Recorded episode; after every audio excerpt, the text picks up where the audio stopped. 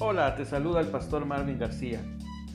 ¿Listos para nuestro segundo día de nuestra serie Culpabilidad?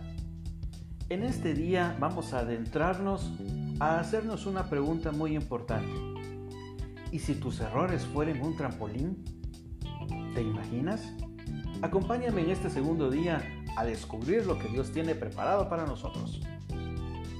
¿Cómo reaccionarías frente a tus errores? Por ejemplo, ¿cómo te sientes después de haber enviado un email a la persona equivocada?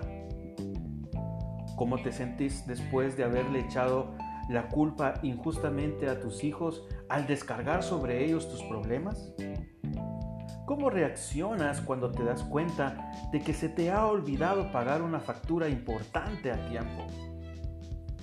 En muchas ocasiones nos cuesta lidiar con nuestros errores y tendemos a culparnos.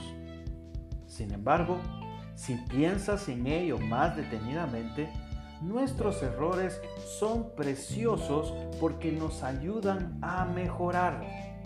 Alguien dijo, cometer errores significa aprender más rápido. No puedes sentir como si tuvieses la espada de Damorcles sobre tu cabeza lista para condenarte al más mínimo error que cometas. En absoluto, te quiero animar a que veas tus errores como lo son en realidad. Un trampolín para aprender más rápidamente a hacer mejor las cosas. La Biblia dice, ahora, pues, ninguna condenación hay para los que están en Cristo Jesús Romanos 8.1. No hay nada que te condene o que te acuse.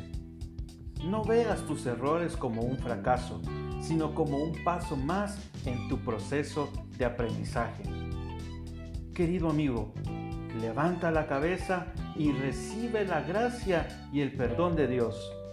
Él no te condena.